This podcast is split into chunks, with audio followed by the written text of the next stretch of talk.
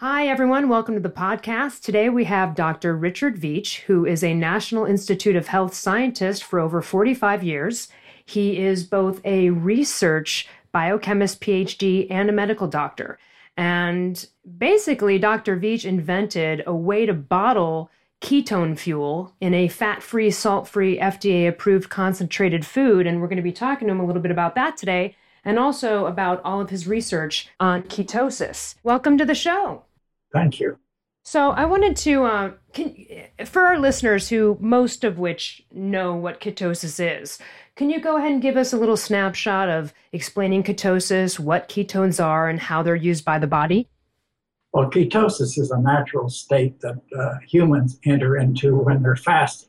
So it allowed them to uh, go hunt mammoths and things uh, and, and still keep their brain alive. So the human is the only animal that gets ketosis. And he does this because he has such a huge brain. So you can live, if you're normal weight, you can live for about 75 days without eating anything. And you do that by turning your fat tissue into ketone bodies, which are an excellent fuel. So there's nothing harmful about it.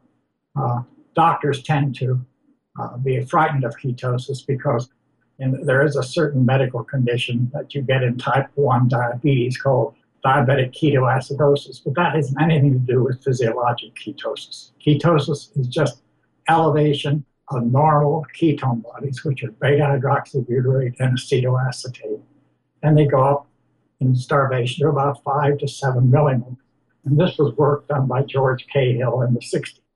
Yeah, what um what tell us what makes ketones different than glucose? Why would we I mean, I uh, we know in the paleo primal community that being a fat burner versus a sugar burner is more ideal and not being carbohydrate dependent. But what makes ketones different from glucose in the way that they fuel us?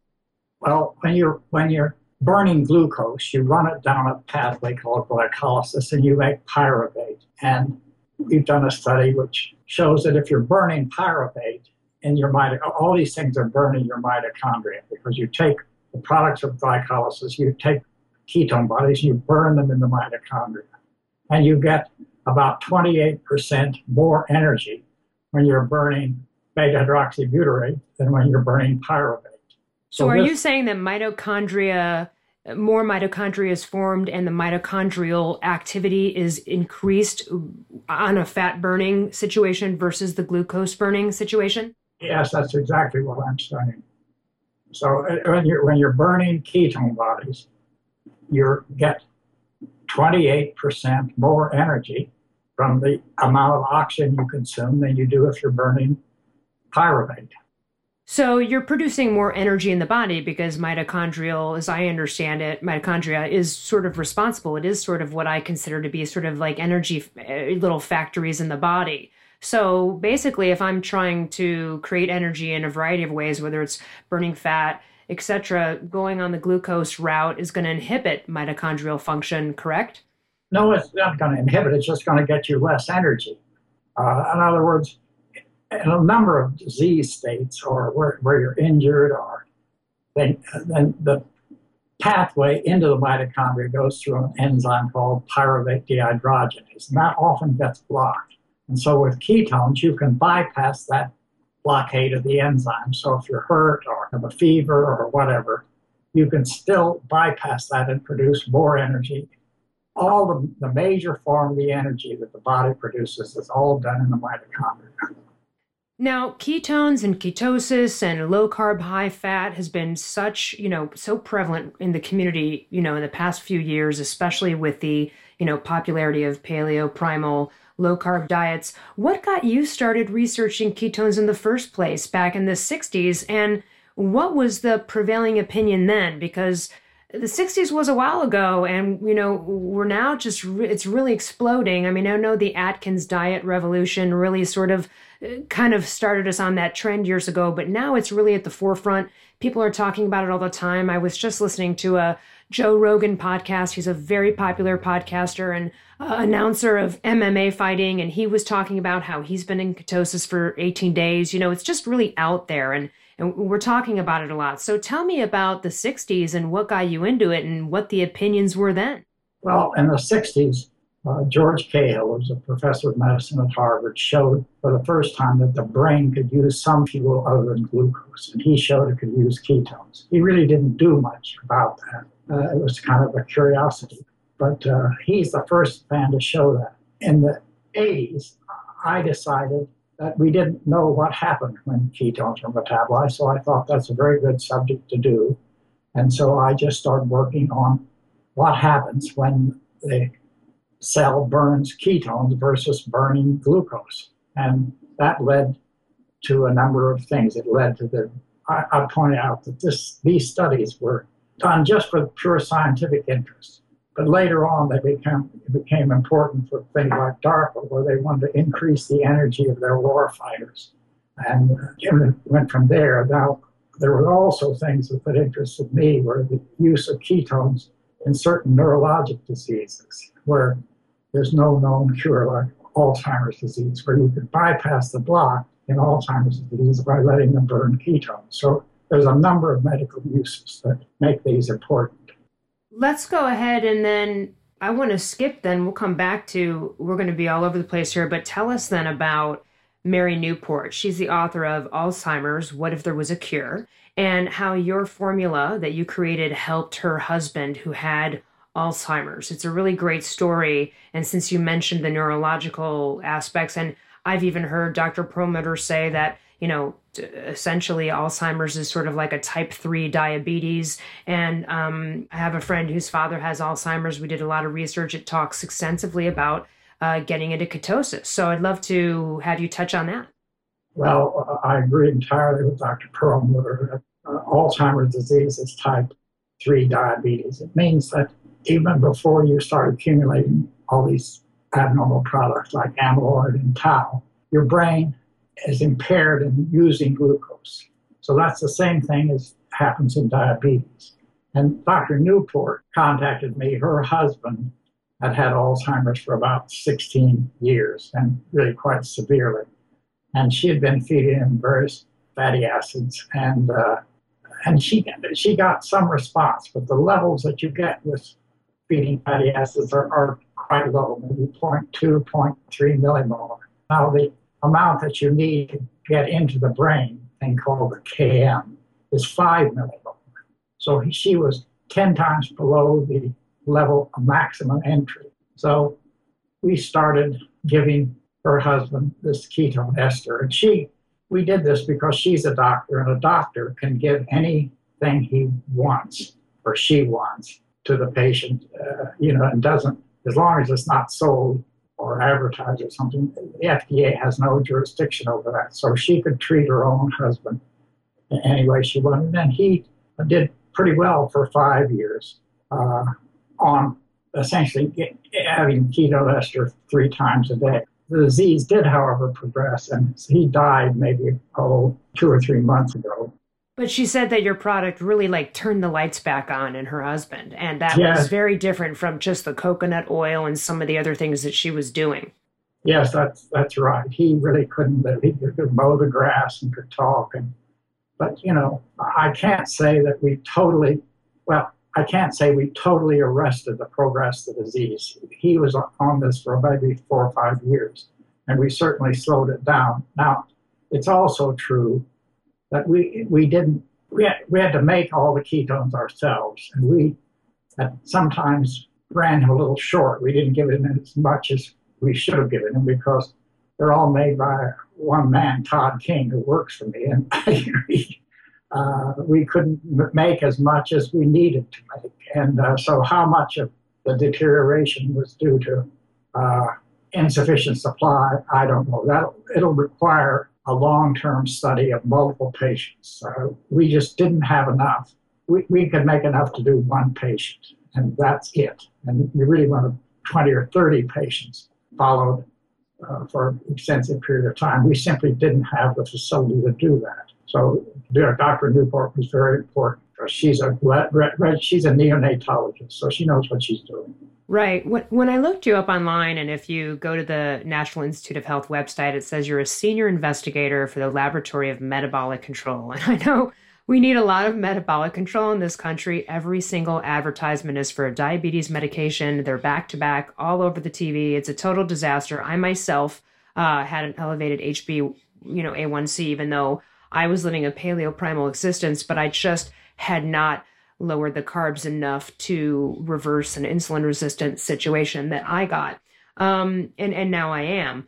But let's talk a little bit about because I know people right away are going to go online and be like, what's this thing that he gave Mary Newport's husband? I want to buy it. I want to drink it. So let's talk about, let's get back first of all to, can you talk a little bit about the Krebs cycle? We hear about this a lot. Mark Sisson talks about it a lot. Um, Dr. Hans Krebs was sort of considered, I guess, what the, the father of cellular energy metabolism or um, and, and, you have a lot of work with this that led to your ketone discovery. So, can you give our listeners a snapshot of the Krebs cycle and what that means?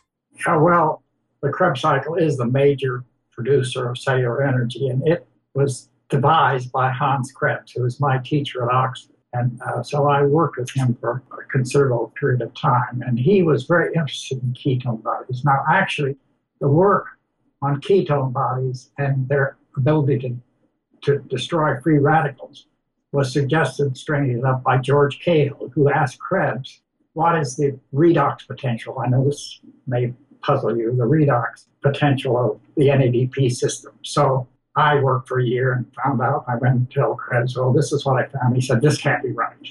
I said, well, it is right. so uh, he sat around. He didn't ever get mean. He sat around for a couple of weeks and thought about it. Then he started writing a paper. It was the longest paper ever wrote.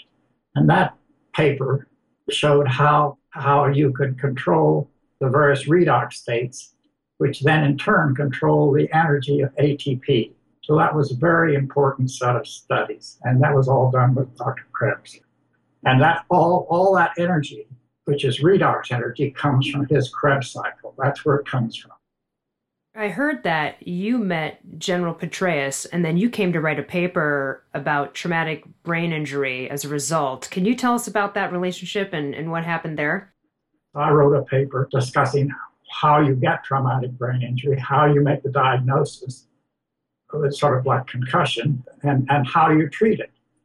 And I, I uh, mailed this to Dr. Petraeus, I mean, uh, General Petraeus, and by that time he was head of CIA. So I got a letter, very nice letter back from him.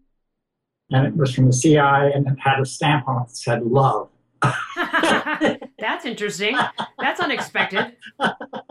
yes, for the CIA. Very unexpected. I thought, I thought, it was very funny. That's great. But uh, I thought he, he was a very smart guy. He was a PhD from Princeton. And were you suggesting the people who had traumatic brain injuries would get into a state of ketosis or consume ketone esters in order to help heal that injury? That's correct. Yes. I said you can diagnose it by measuring the temperature rise in the brain because when you get ketosis, I won't go into it, the mitochondria start putting out heat and don't put out ATP. So the temperature of the brain goes up. And you can measure that through the skull. And if you give them ketone bodies, you can re energize the mitochondria. So you could treat it this way. Okay, I'm, I'm, I'm going to, as a layperson, I'm going to just ask for clarification here. So here's what my question would be, or the confusion I would have. So, assuming the people that got the traumatic brain injuries did not already have, let's say, Alzheimer's or a type 3 diabetes brain issue, um, and maybe they were carbohydrate dependent, but let's say they didn't have any brain mental disorders before the traumatic brain injury. Are we to see traumatic brain injuries also as a type 3 diabetes? I guess I'm confused as to why this would help that. I understand why it's going to help over here with Alzheimer's. Can you explain? Is it the same exact connection? Or do, do you understand my question? Yes. Yeah. They have a block in the same old enzyme, pyruvate dehydrogenase. Ah, okay. So when they do that, they can't make energy. And so the brain well, the brain then fails and doesn't make energy and accumulates ions in the mitochondria. Now, if you get repeated brain injury, you end up with chronic brain damage, either Alzheimer's, as they get in these football players, or Parkinson's, like Muhammad Ali. And so, all the mamas that are out with their little kids playing soccer and they get concussion, they need a better form of diagnosis. You can't just hold up two fingers and say how many fingers where I have who's president. You know, you need a you need to either do measure eye movements or you need to measure temperature. And then if they have a concussion, you need to restrict them for sports for a considerable time afterwards. The idea that they're going to go back and play uh, within a week is uh, nonsense. Uh, you know, they want to play. Well, the their brain is injured. Of course, they're thinking poorly. yes, I know. Then they want to send. If you get the second concussion, it's much worse. So we really have to change the way they think about it. You know, especially little boys. Oh, you're a man. You just got dinged. no, you didn't. You hurt your brain. Right. And uh, you don't want to feed them Gatorade and stuff like that. You want to make them ketotic. but that's very poorly understood. And besides, it gets contaminated with uh, all sorts of issues about National Football League and liability and all that stuff, which are not medical issues; those are legal issues. Right. And and they have no place in this discussion. I agree. I want to. We're gonna, you know, bounce around here and there because you you did create an interesting like ketone ester uh, scenario that you did give to that woman's husband, or she gave to her own husband before I get into why we would take something like that. So, you know, as a general rule of thumb, when we learn about ketosis, it's it's it's usually said, you know, hey, you start off at about 20 carbs per day, and then you kind of gauge it for yourself and you see where you need to be. Um, from all the information and scientific evidence I've read and studied, you know, it, it's it's been made pretty clear by a lot of the experts that our hunter-gatherer ancestors really probably didn't consume more than 80 grams of carbohydrate per day. Um, so I have a couple of questions here. What do you think it looked like for our hunter gatherer ancestors? Well, you're exactly right. Oh, okay, so you they, agree. They, they, ate meat and vegetables and acorns and what they could pick up off the ground. There was no McDonald's. They had no donuts. Uh, you know, and they did this because you had to get the next mammoth and you had to run after that thing. And so you had to be willing, able to fast for 30 days so you could kill the next mammoth. and we now live where you've got a McDonald's in every corner. You're eating milkshakes and high fructose corn syrup. The women's butt is wider than the carts they're pushing through the uh, Kmart, and they're too fat. They're way too fat. And uh, so, if you could get back to the more reasonable diet, we, we were not built, we didn't evolve with all this machinery to eat all this carbohydrate. We just weren't made that way. We have, you know, 400,000 years of evolution that says that. So Well, and I've also read and and we've we all sort of in the paleo primal community have understand this notion. I'd love to hear if you agree or what you think about it. But you know, I, I've always been told that we we really don't ever need to eat a carb in our life, but we cannot live without protein and fat. And because of the gluconeogenesis cycle there. You know, it seems like our hunter gatherer ancestors, let's say they killed a mammoth and maybe they ate that thing for several days and they overate it. You know, uh, in the perfect human diet by cj hunt the documentary he talks about how you know that really could have been used as sort of a slow release glucose mechanism because they'd be overeating the protein at that point but our bodies really produce a certain amount uh, low amount of glucose uh, each day, and we don't really need to consume it. And I say that when I say we don't need to, meaning it's not necessary for human survival. Not that we shouldn't. Um, so, what do you think about that? I mean, it seems to me that any human could live a, a, great long life on protein and fat. They might be missing out on some serious macronutrients with the vegetables, but it's it's still something we don't quote technically need, do we, or do we? I mean, what do you how do you feel about carbs? Clearly, if you're if your you know your studies, I'm sure you're suggesting people should limit carb consumption. Well, I mean, we have a perfectly good pathway for making glucose. It's called gluconeogenesis. So we can take amino acids. So you eat a lot of protein, and you can convert those amino acids into glucose, and you can do that to feed the brain, which is what most people do. Now, the problem with having an Atkins or a ketogenic diet is people don't regulate how much protein they really eat. And so you can get, you can get a low level ketosis, like I say, maybe 0.2, 0.3, but you get a very elevated free fatty acids, and that can be detrimental to your physical performance and even your mental performance. So the, the natural way to make ketone bodies is to let your fat put out free fatty acids and then uh, let your muscles burn that, and your liver will convert a certain amount of that to ketones. Well, that's fine and will work, but it can also impair your physical performance. You cannot get maximum energy. If you're trying to win the Olympics, you're not going to get maximal energy by burning fat. Now, I know there's a lot of discussion about that. Well, actually, there's been a lot of success recently with ketogenic athletes who are performing way better than they ever have once they took the year to 18 months to get really keto adapted and train that way. And their volume of training went down, of course, too, which is less stress, and they're performing better. Yeah, I, I, I agree uh, that you can hear this all over the place. And I, I realize that I'm going against your uh, grain here. But what I'm telling you is you, those people cannot do their maximum performance. The maximum VO2 is never achieved on a high fat diet. It's just not.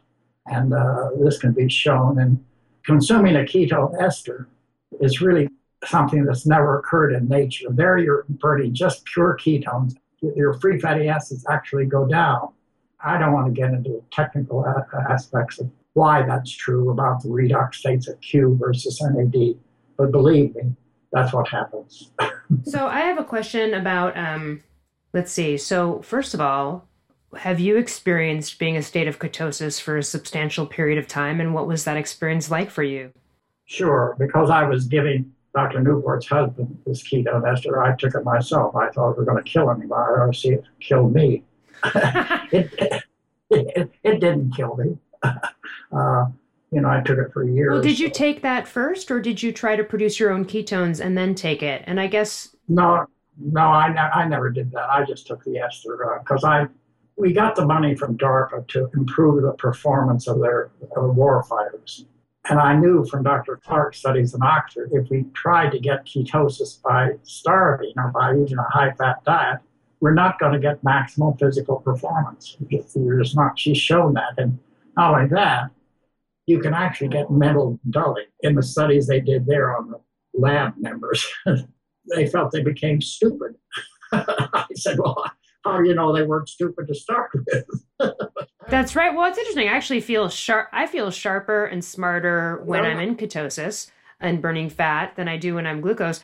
Uh, what what's the point of making the ketone esters? We can do it ourselves through diet. I can I can produce ketosis. Is it because you want to exacerbate that, fasten the pro, uh, you know, f- f- you know, hasten the process, or or what is it about I what want, you created? I want you to make more ketones. If, you have to be up to five millimolar to really get into the brain maximally, and you're when you're making a ketogenic diet, you might get normally 0.3, 0.4. You're not getting uh, as much as you as you could get. And furthermore, you're also having a huge amount of free fatty acids. And I don't want, when you eat a ketone ester, the free fatty acids go down, they don't go up. Likewise, your cholesterol goes down.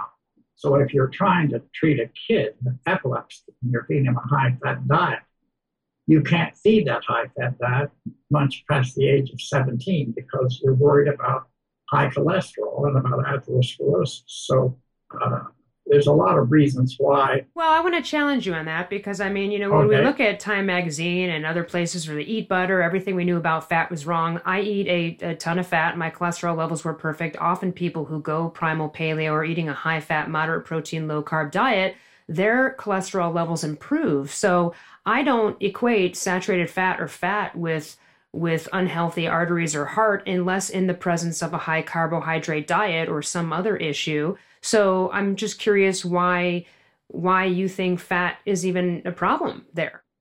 Well, uh, I can spare you the studies from Johns Hopkins by Kwiterovich and also the studies from NIH.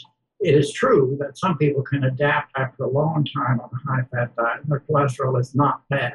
But it's also true that some people don't, and their cholesterol may be on what acceptable bounds. And uh, so, for the people that, that might have like a genetic predisposition to high cholesterol, and like no matter what they eat, or other people who just still have bad numbers despite how great they're being, those people are the ones that would benefit from taking a ketone ester supplement. Yes, I mean, you know, people are as variable as the cars in the street. They're not all the same, and so you know, I can. It depends.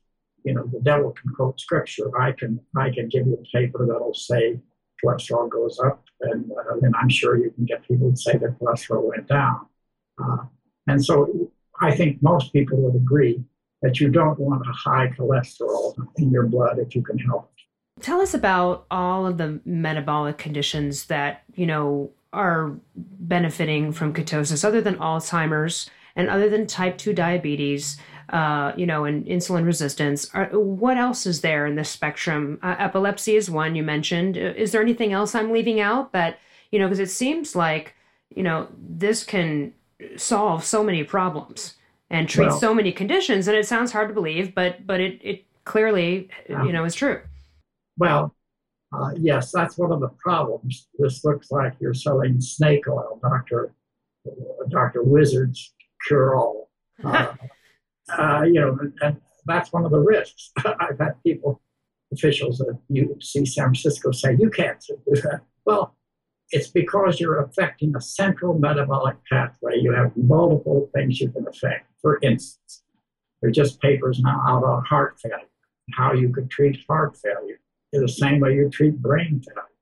I talked to another woman yesterday at Harvard who's treating her thyrotoxicosis uh, because that's an autoimmune disease with inflammation. So you decrease inflammation. So there's a number of diseases, and I've written about some of the diseases like amyotrophic lateral sclerosis, and there are too many to go into where you could have benefits. But the major ones are obesity, because you decrease their appetite they're ketotic, and type 2 diabetes, and even type 1 diabetes, and the neurological diseases. So there's a number of diseases which could benefit from this. And our problem is to get the amount of production, given all the number of patients that need this, we we need a very large amount of production. Right, because it's very expensive to produce. I mean, if we were to equate it now, it might be like sixty dollars a bottle. I think with you know talking with your team, you know, if, if if research goes the way it should and funding, you know, you can get it down to twenty a bottle. What do you think about the safety and efficacy of the current ketone supplements out there, known as like ketone salts on the market today because I hear a lot of people talking about that. And that's not the same as what you've created, correct? And can you describe the difference and, and talk about that?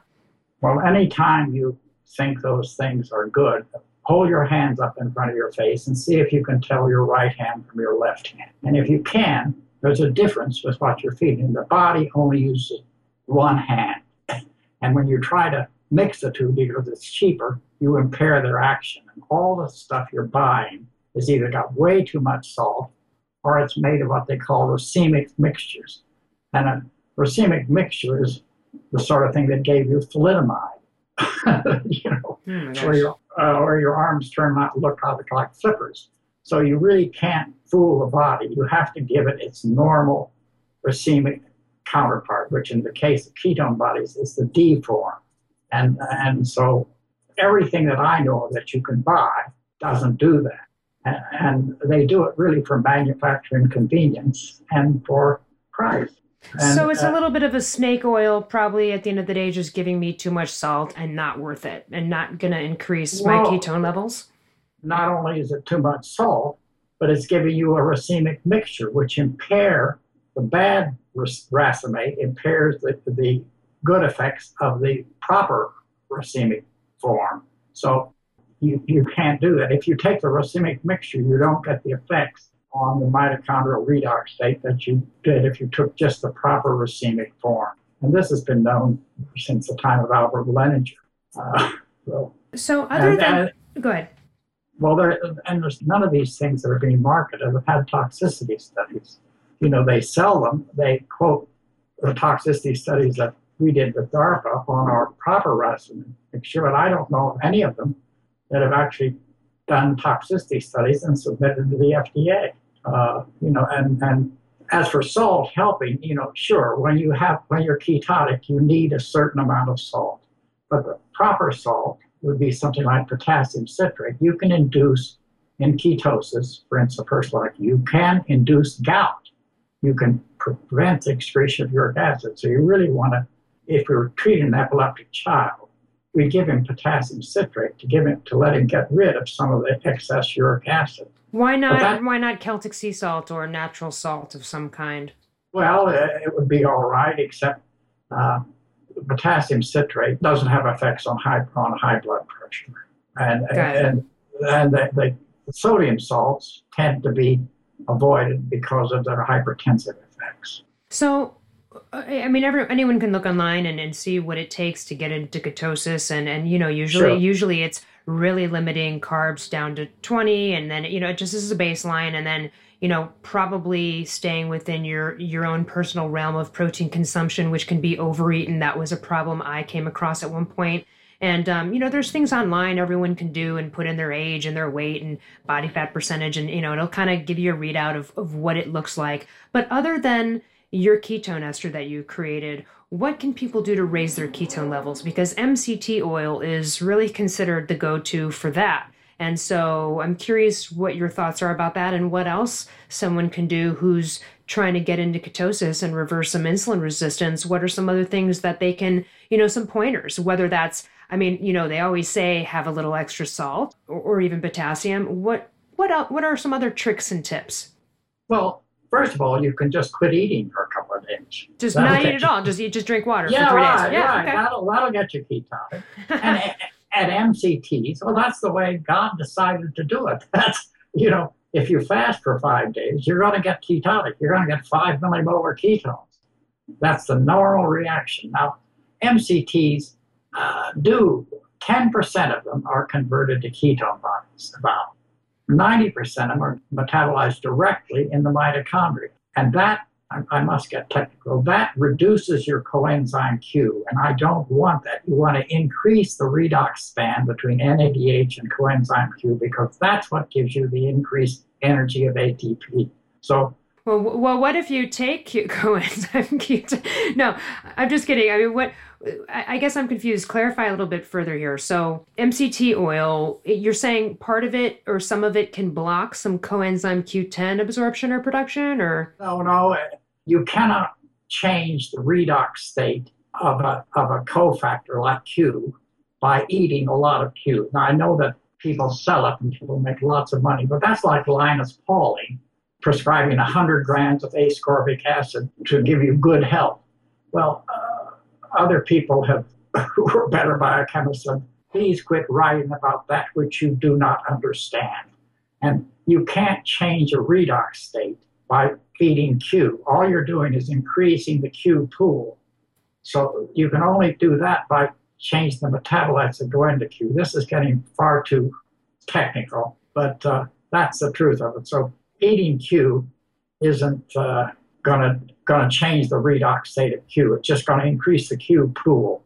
And that's not what you want to do. You want to change the redox potential between NAD, which is the beginning redox carrier, and Q, which is the second one. And that's what gives you the energy. So, how do you find that perfect balance? What throws it off? And then, how do I keep, you know, well, trying to maintain if, that? What are the tricks there involved with that? Well, uh, uh, first of all, if you're feeling well and you, you're measuring your glucose and you're measuring your ketones with, uh, with these sticks that blood sticks, Abbott makes one and there are other cheaper ones that, uh, but the urine strips don't work.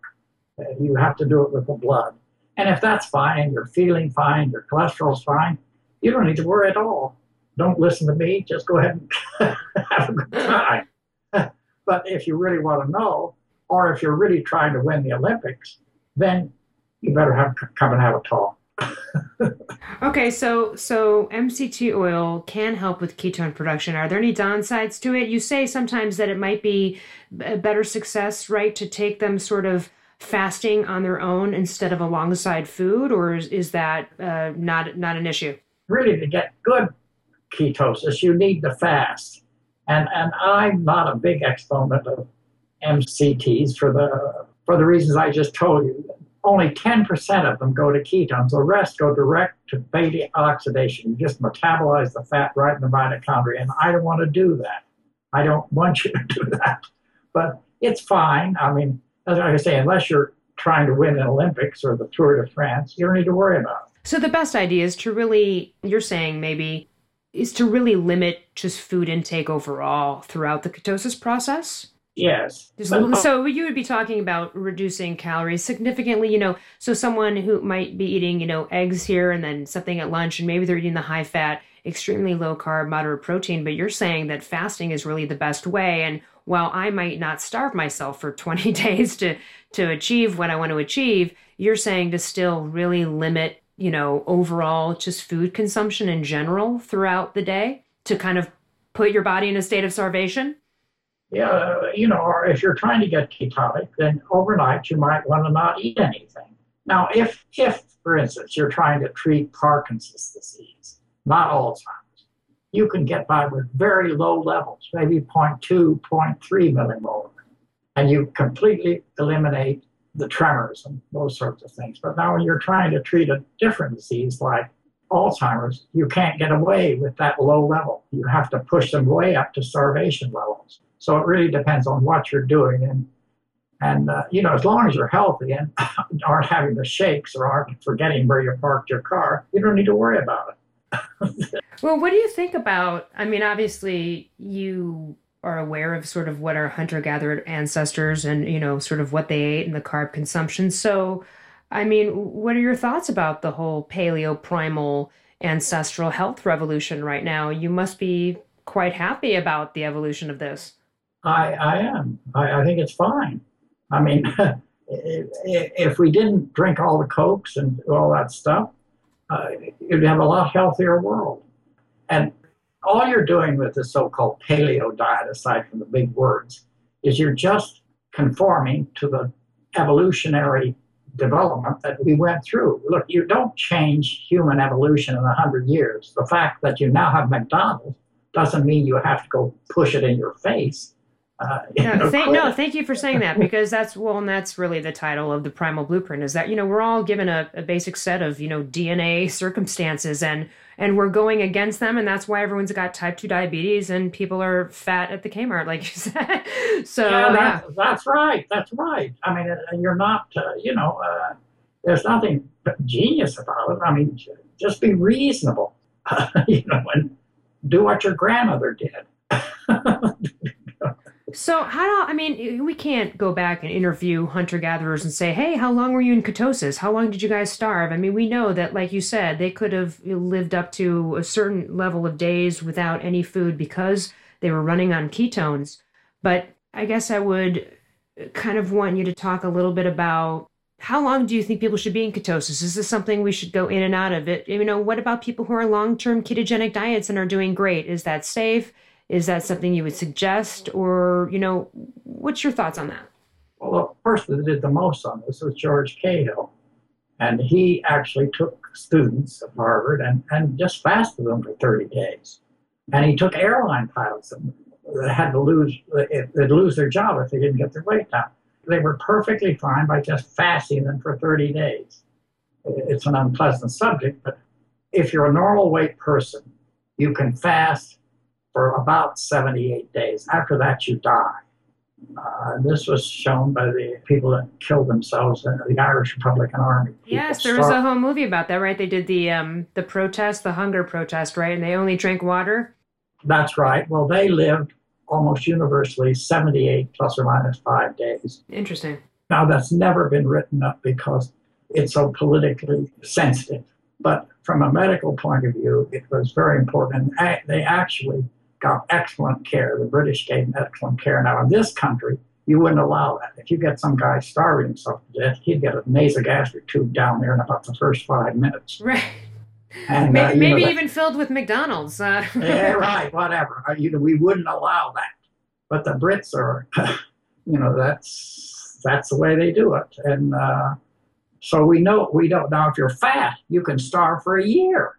I mean, right. You're saying that person would last more than 78 days, possibly, because they're living off of their own fat, right? Yeah. Uh, uh, nor- the Irish Republican Army people were, in general, uh, normal weight people.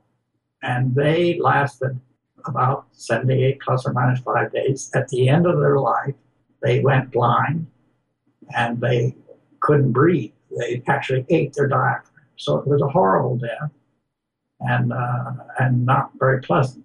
And uh, but that's those are the facts, and it's never been uh, written up because it you know it smacks of Dachau. or something. But uh, right, uh, it's nevertheless, I know what happened. So did Dr. Cahill. So you can fast easily for 30 days. Well, you shouldn't do that without some doctor sitting around watching you. You know, not something for somebody to do on their own.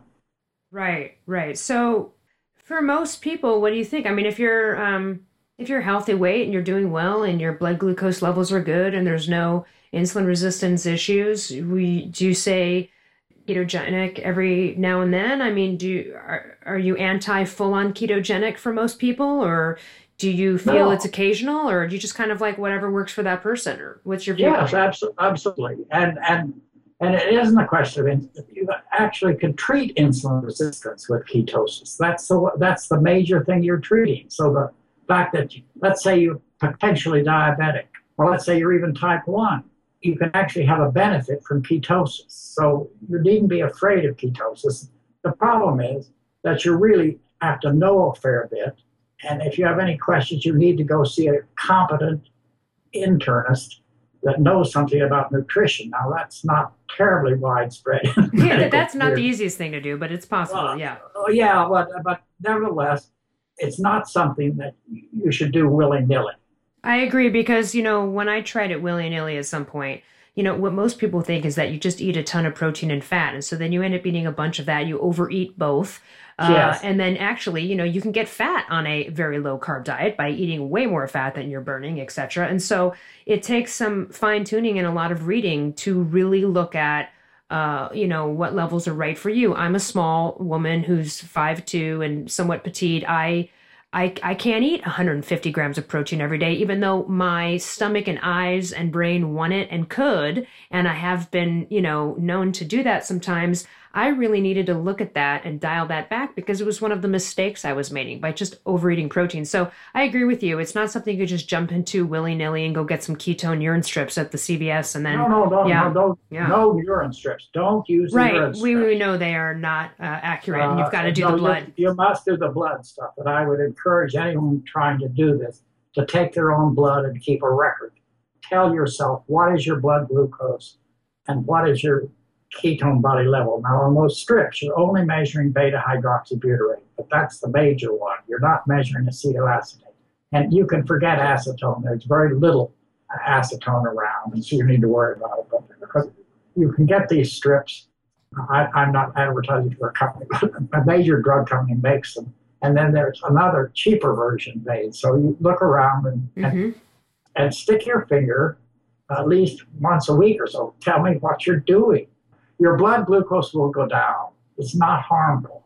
You know, like I say, Cahill's theological students went down to one. They had a blood glucose of one. Now, normally, a blood glucose of two, you have an epileptic fit. But if your ketones are five, you get along fine. Right, right. It's a yeah, it's, it's it's a different value when in the presence of another value. It's not something Absolutely. to be evaluated on its own, right? So let's talk about. I mean, we we hear we talk about this a lot. We know we know the diet's effects, you know, the blood glucose levels dropping up and down are hazardous to the adrenal glands. And so I really want you to talk about diet and how it affects our adrenal glands and the issues around elevated levels of cortisol. I myself have had elevated levels of cortisol before and also uh, up and down insufficient levels. I had adrenal uh, pretty much adrenal fatigue for a while. I was extremely hypothyroid and undiagnosed for many years, and so I went through a lot of adrenal issues and and I can I've seen the effects of high cortisol with regards to back in that time. I mean, the fat around my waist just kept out of control, no matter what I did, and that was you know a, a telltale sign too. Um, but can you touch on that and what what your thoughts are about diet and the adrenals and cortisol? Well, I frankly think that's just a too complex a subject to discuss uh, in, in, this forum. I mean, sure. Uh, the interrelationship between diet and adrenal function is, is very complex, and uh, I wouldn't want to give off the top of my head.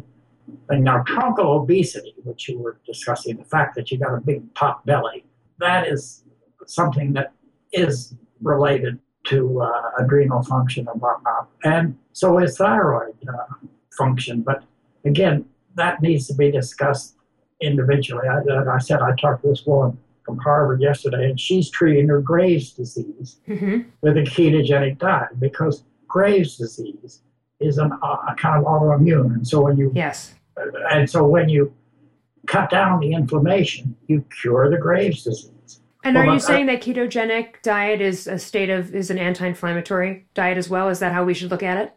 Absolutely.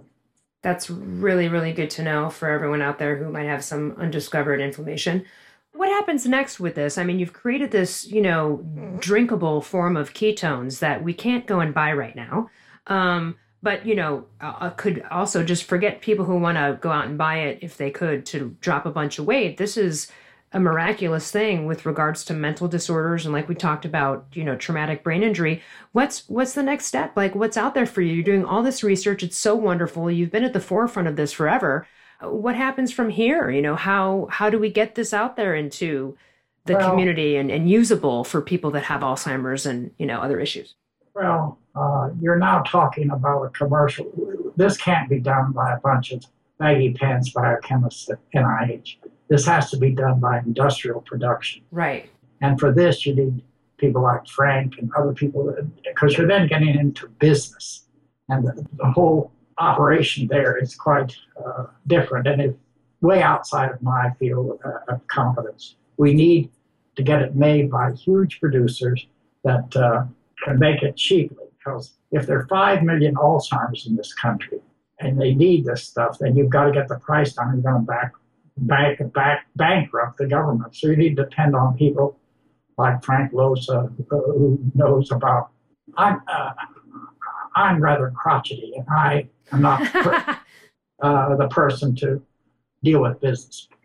Right, right. But I see what you're saying. I, I was just looking at a theoretical perspective of what was needed that you answered it. You know, you need some sort of big company producers, large scale production, and a lot of money in order to be able to even have this available to the public. Yes, that's right. I mean, you need control studies. You need to do. You can't do just Mary Newport's husband. You need to do 20 or 30 or 40 people with Alzheimer's and then see what happens. And that requires large amounts of production. And frankly, so far, industrial producers have been derelict in their responsibility. And uh, it needs encouragement from the government to encourage this. well, you've you've spent so many years and so much time in in this area of ketones and obviously a huge achievement to get to the point where you've created you know this ketone ester. What's next for you as a researcher? I mean do you stay in this arena because there's more to do? Is there something new and different you're you're getting into or are you just staying within this ketone area of research? Sure there's a lot more to do and we've got a lot of studies to make and and uh, we want to be sure that we're getting something that's safe, and we want to also get something that's affordable. You know, because at the end of the day, the government's got to pay for this, and uh, so yes, we still have plenty to do.